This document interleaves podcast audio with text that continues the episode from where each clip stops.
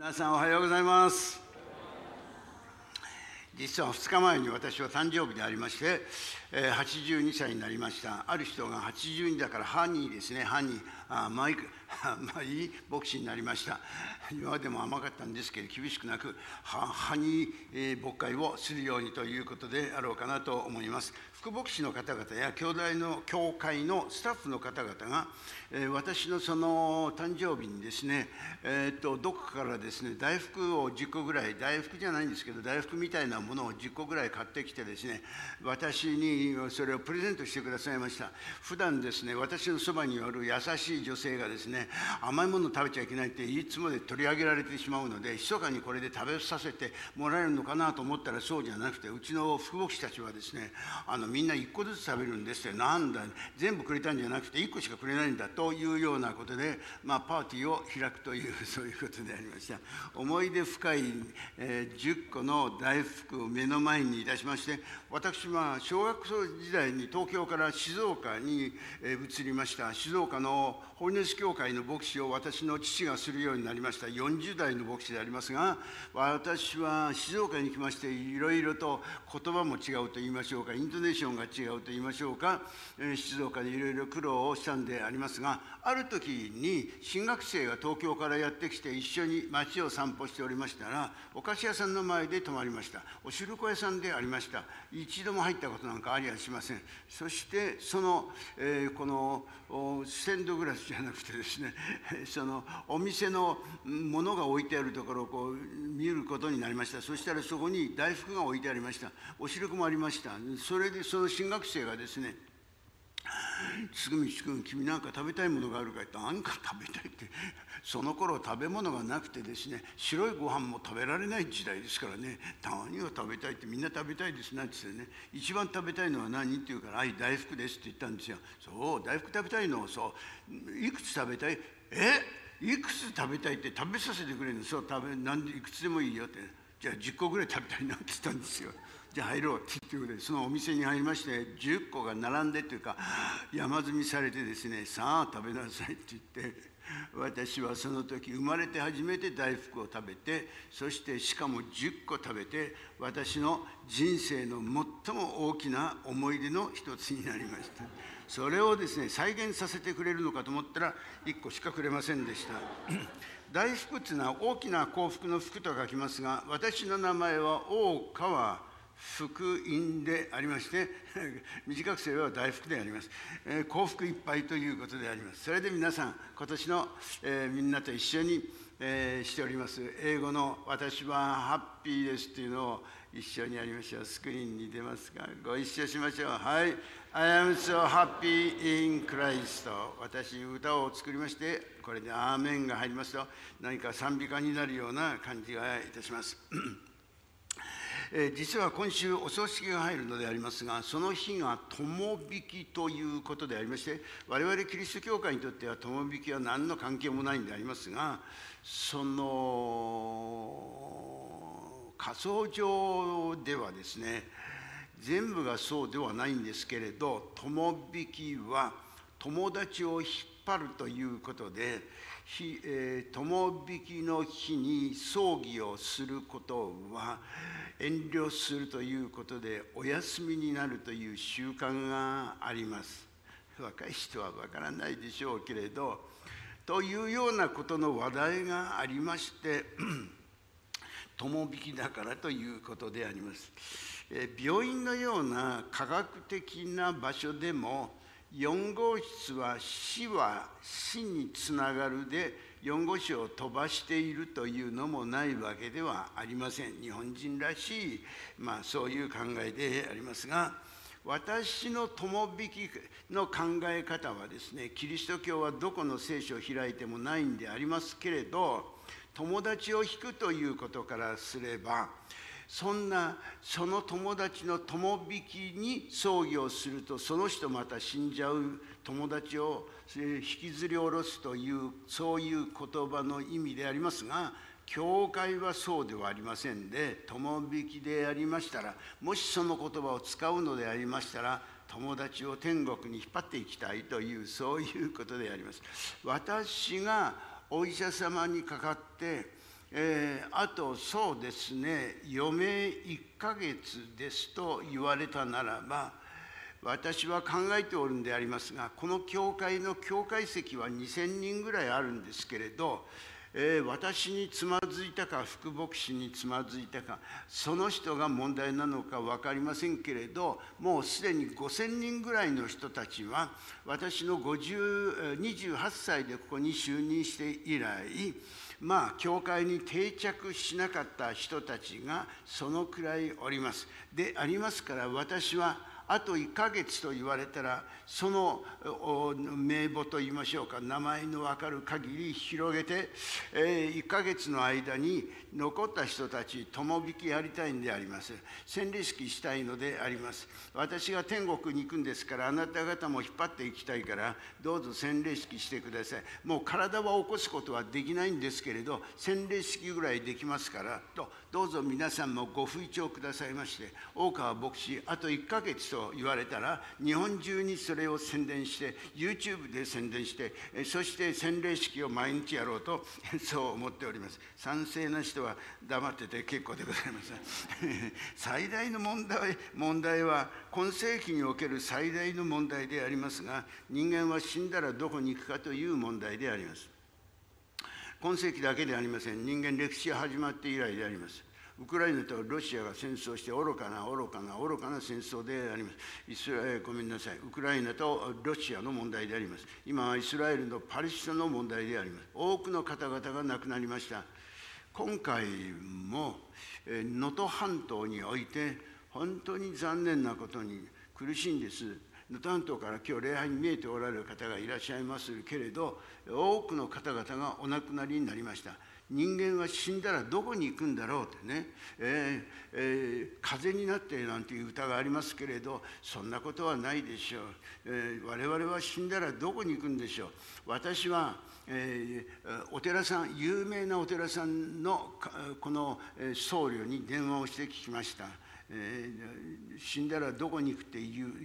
えるんですかと言ったらいや我々も分かりません。いや今度は神社の偉い大きな神社の神主さんに電話を入れました。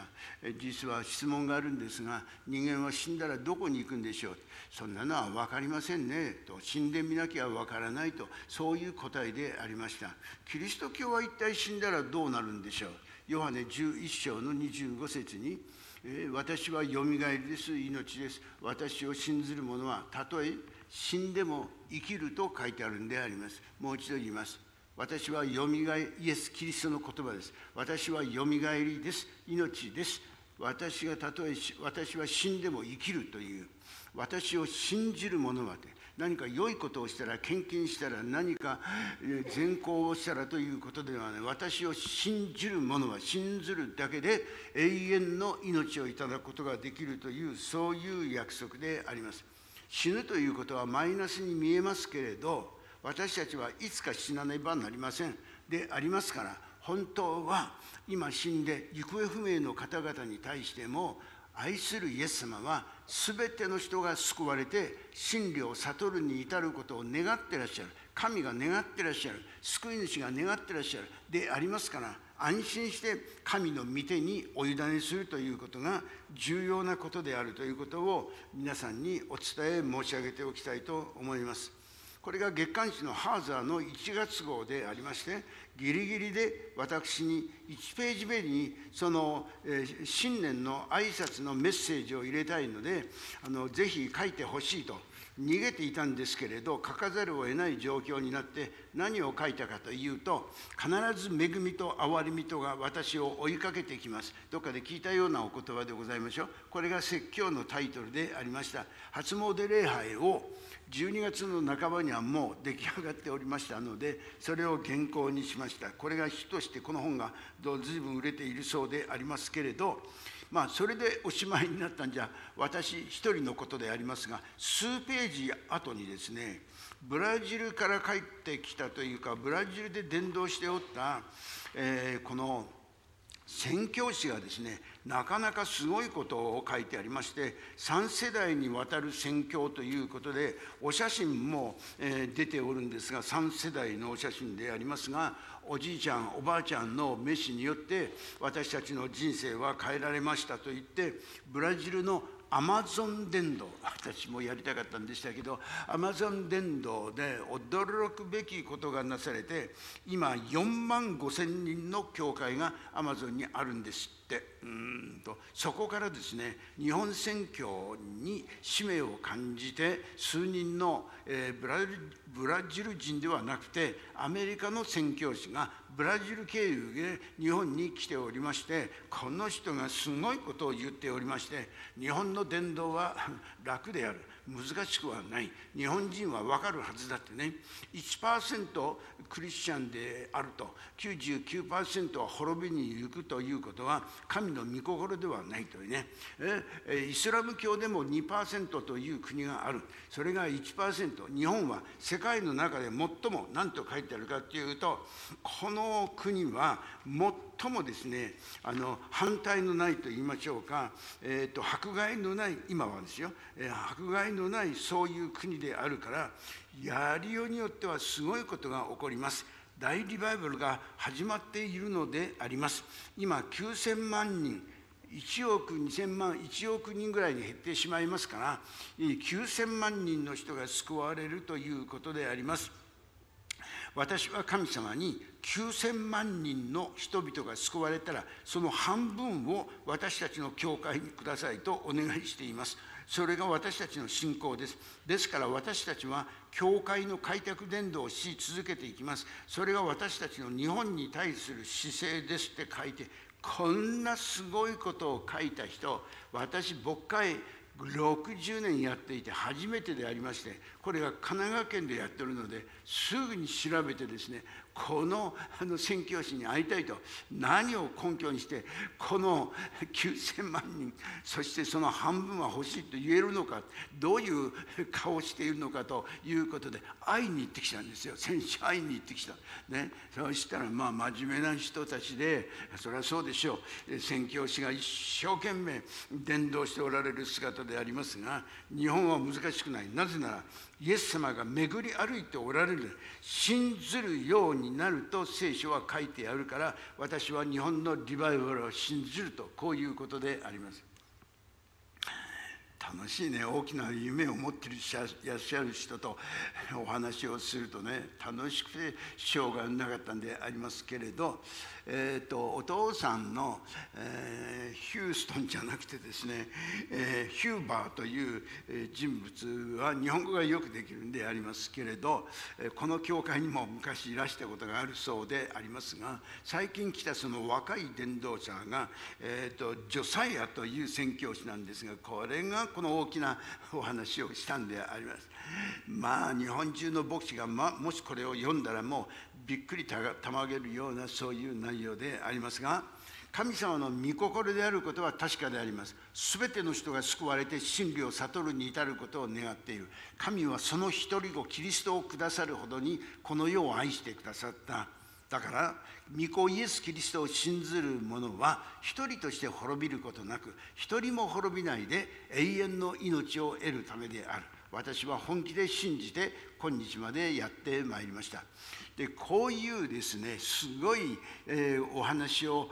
し合う、えー、そのお話の時間をもう切り上げようということでお別れしようとしたらこの牧師若い牧師はとってもあの謙遜で大川先生すいません。私たちのためにお祈りしてくださいと言ってそこに手を合わせられましたので私は一生懸命この人たちのためにお祈りしてきました。そしてお祈りが終わりましたらその、えーと、ジョサイアという宣教師が私たちのために何か注意事項お言葉をくださいませんかということをおっしゃられたんです。それで私いつかアドバイスをしたんでありますが帰ってきてですねもう一度あの人たちに何が一番必要ですかと言ったら神様は御言葉をくださったんでそれをみんなで一緒に開きましょう。えー、テモテの第1の手紙4章12節であります。主よ。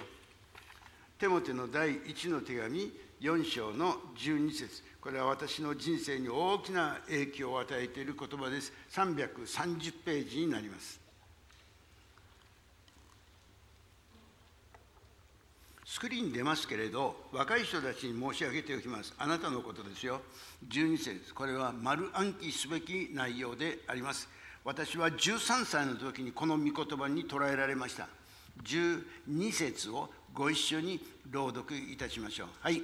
あなたは年が若いために人に軽んじられてはならない。むしろ言葉にも、行情にも、愛にも、信仰にも、純潔にも信者の模範になりなさい。もう一度言いましょう。12節はい。あなたは年が若いために人に軽んじられてはならない。むしろ言葉にも、行情にも、愛にも、信仰にも、純潔にも信者の模範になりなさい。この手紙を書きましたのは、パウロという聖書の中で13の手紙をお書きになられた驚くべき歴史上最大の牧師であります。伝道者であります。そのお方がネロ皇帝によって首を切られて死ぬんですがその1年ほど前にこの手紙を若い個人的にテモテという弟子に対して手紙を書いた内容なんですだから一章一節から素晴らしいことなんですがこの4章まで来ま長い手紙書きましたよね。そして4章まで来ました時に若いテモテよあなたに命じておくがあなたは年が若いからといって人に軽んじられてはならない。しょうがない、まあ、あれ若いんだからもうしょうがないよ。あんなお行儀の悪いのはあんな言葉遣いは。年が若いからと言って青年たちを聞いてますか学生たちを聞いておりますか。年が若いからと言ってあなた方は人に軽んじられてはならない。かえって言葉にも行情にも愛にも信仰にも純潔にも信者の模範になりなさい。クリスチャンでない人たちのお手本になりなさいというのがこのパウロ偉大なパウロ先生の遺言なんであります。愛する兄弟姉妹。若い人たちだけでありません。ベテランのクリスチャンだったら当たり前のことであります。私たちは日本のキリスト教会がどうしてクリスチャンが増えていかないかというとお手本がきちんとしないということはあるんであります。お習字を書くときにお手本がきちんとしていなければ、スポーツをやるときにお手本がきちんとしたしていなければ、私はバスケットも野球もサッカーも好きですが、バスケットであの遠くから僕の若い時はああいうことはなかったんでありますが、遠くから入れたら3点入るわけですけれど、あんなのは難しいね。でも、お手本がありますと、小柄な人であったとしてもあの大量得点を入れることができる。あれはお手本があるからであろうと思われるんですよね。お習字だって下手くその真似なんかするわけにはいかないでしょ。あなたは年が若いからといって人に軽んじられてはならない。あなたは言葉にも行情にも愛にも信仰にも純潔にも信者の模範になりなさい。13歳の時に私はイエス・キリストを信じて救われました。罪を告白して救われました。罪人であることを認めました。イエス様を信じて心の中心にイエス様をお迎えしました。私はボーンアゲン生まれ変わりました。本当に生まれ変わりました。だらしのない少年でありましたけれど私は生きがいと言いましょうか。生きる目的が分かりました。私は福音を伝えるためにこの身をお捧げしますと献身しました。自己申告であります。神の飯の前に私は牧師になります。伝道者になりますとそういうふうに申し上げたのであります。私は成績が良かったわけではありません。だから頭が良ければ伝道者にふさわしいというのではない。神様から召していただいたから私は牧師になったんであります。その時の私の決心は人がその友のため友達のため友のために己が命を捨てることこれ以上に大きな愛はない。すなわちイエス様を伝えるために殉教するということは最も素晴らしい愛の生き方であるというのを聞きました。でありますので私はいつでも13歳の11月の6日以来チャンスがあれば人助けのためにこの命を捧げるという精神を持ちました。東京に出てきて15歳 ,15 歳からえー、電車に乗る時には一番の前で右を見て左を見て誰か間違って落ちる人いないかないつも見てました。飛び込む人がいたら私はそれを助ける準備がいつもできておりました。何歳までやったでしょうかね。私は電車に乗る時は必ず殉教覚悟で飛び込むという姿勢を持っていましたが年を取ったら私の方が転げ落ちそうになってるから今はいたしません。安心してください。でも聖書は人がその友のために己が命自分の命を捧げることそれが一番大きな愛であるというのは聖書が私たちに教えていることであります。愛する兄弟姉妹日本のリバイバルのために今重要なことは第一番目言葉にも行情にも愛にも信仰にも純潔にも言葉って何だと思いますか？丁寧な言葉優しい言葉人を励ます言葉積極的に肯定的に信仰的に生産的な言葉を生み出す言葉を使いなさい。これは自己啓発で最も重要です。全部正しいと思います。しかしそうじゃない。一番目に言葉が出てきたのは挨拶を上手にしなさいということ以上に重要なことは信仰の言葉であります。マイナスと思える出来事があっても大丈夫？できる。この前進したら危険があったとしても神様の御心でしたら私は船から降りて歩いていくというペテルのように水上を飛行する歩くと歩行するというようなことが起こり得る。光あれと言ったら光があった。無から有を生じさせることができた。私たちの言葉を磨かなければならない。ダメだ私は才能がない。受験に失敗している。頭は悪い。何にも私は人の前で誇るものがない。そんなの全然関係ない。私たちはこの命を神の栄光のために用いたいというなら誰でもが献身の生涯を送ることができる。信ずる者はアーメンと言いましょう。アーメンこれ日本のリバイバルのために重要な重要なことであります。2番目は行情という世界でありますがこれは態度です。クリスチャンが良い態度で人生を過ごす。その次は3番目は愛であります。愛とは何であるか第一コリント13章全てを忍びて全てですよ。全てを忍耐する。全てを忍び全てを信じ全てを望み全てを耐える。これ以上に素晴らしい愛はないと聖書が教えます。それ4番目。それは信仰であります。どんな苦しい出来事の中にあってもイエス様から目を離さない。私は全能の神であるエルシャライ創世紀第17章1節年を取ったアブラハムに対して神様のお声です。私は全能の神エルシャダイ何時我が前に歩みて全くれよ。全く信頼持って従ってきなさい。あなたの人生に本当に神業を経験したいなら全く信頼を持って従ってきなさい。私はあなたの人生を祝福するであろう。合唱団があんなにすごい証しをしてくださって私はびっくりしています。日本のキリスト教会で一度も経験したことがない教会がここに作られたんであります。我々に責任があるんです。誰かが立派だからじゃありません。人にはできないことも神にはできる。これを信じているということであります。私たちの教会は神様の教会で私はこの岩の上にあなたこそ生ける神と子キリストです。この岩の上に教会を建てる。黄泉の力もこれに勝つことはない。こういう人生であります。4番目2 4 5番目。純潔であります。今私は26世人の殉教の勉強をしているんでありますがあ豊臣秀吉が登場するんですよ。勉強してると。秀吉のやつがですねえー、ザビエルに対しても、まあ、フランシスコ会イエズス会に対してもいろいろひどいことを言うんでありますが最後の方で彼はですね俺もキリスト教が好きになった秀吉の話ですよ。ね。大河ドラマでやってほしいと思うけれど何て言ったかというとですね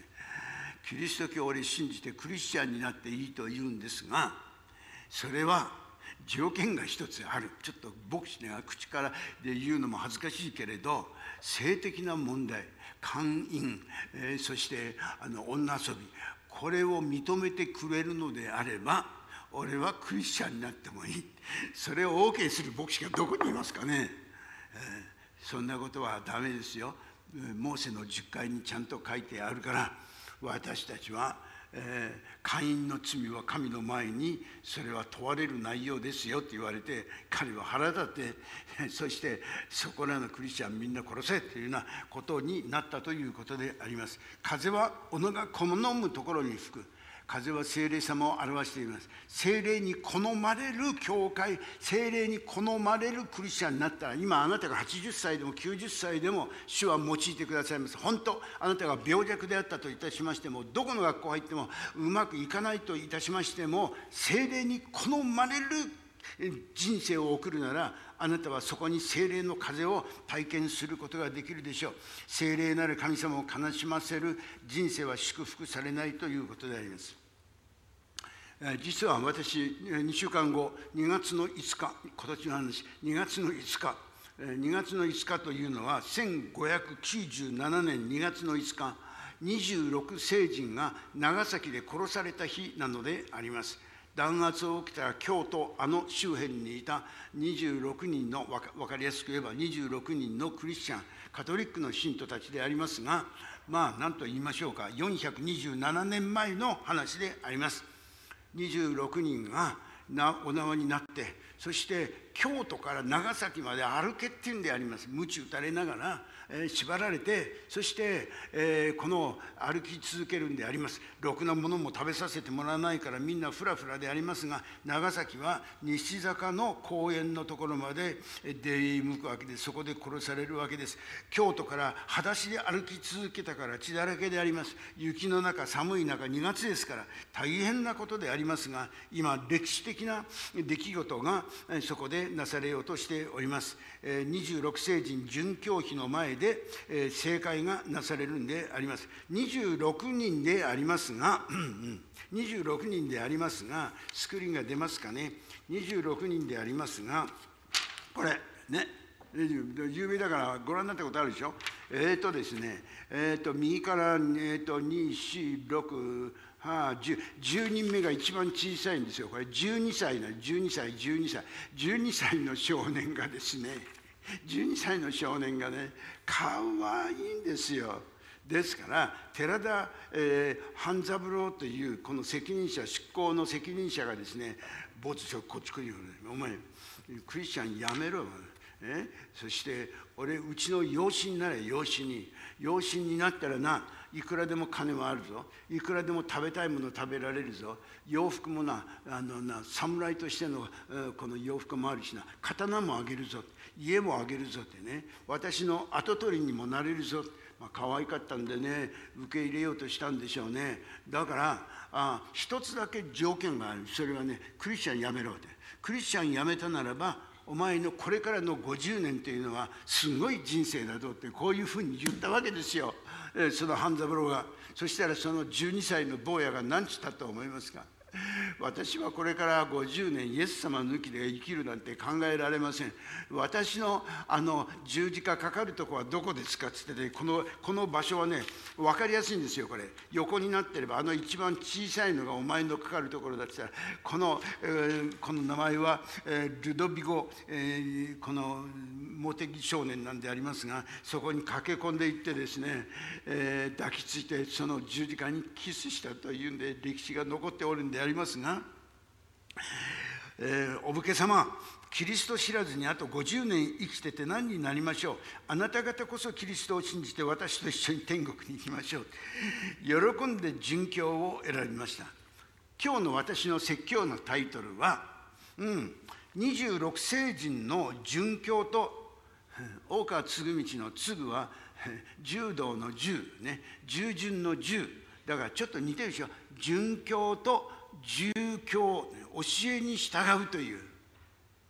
兄弟姉妹 100%100 点もらえているわけではありません。そんなこと考えたこともありませんが年が若いからといって人に軽んじられてはならない。かえって言葉にも行情にも愛にも信仰にも純潔にも信徒の模範になりなさいというものをいつもいつもいつもいつも信仰を持って60年私はこれを考え続けてきました。すなわち教えに準じて死ぬ覚悟もあったんですけれどもう少しでも長生きしてこの教えに従う。教えに従う。そういう人生を送りたいと願ってきてこの説教を考えました。もう一度マタイの16章の24節からマタイの16章の24節から何と書いてあるかと言いますと先ほどお読みいただきましたが24節からそれからイエスは弟子たちに言われた。誰でも私についてきたいと思うなら自分を捨て自分の十字架を担いで追うて私に従ってきなさい。自分の命を救おうと者はそれを失い。私のために自分の命を失う者はそれを見いだすであろう。たとえ人が全世界を設けても自分の命を損したらこの自分の命って死んだらっていう意味ではなくてねえーと、 New English Bible ではね、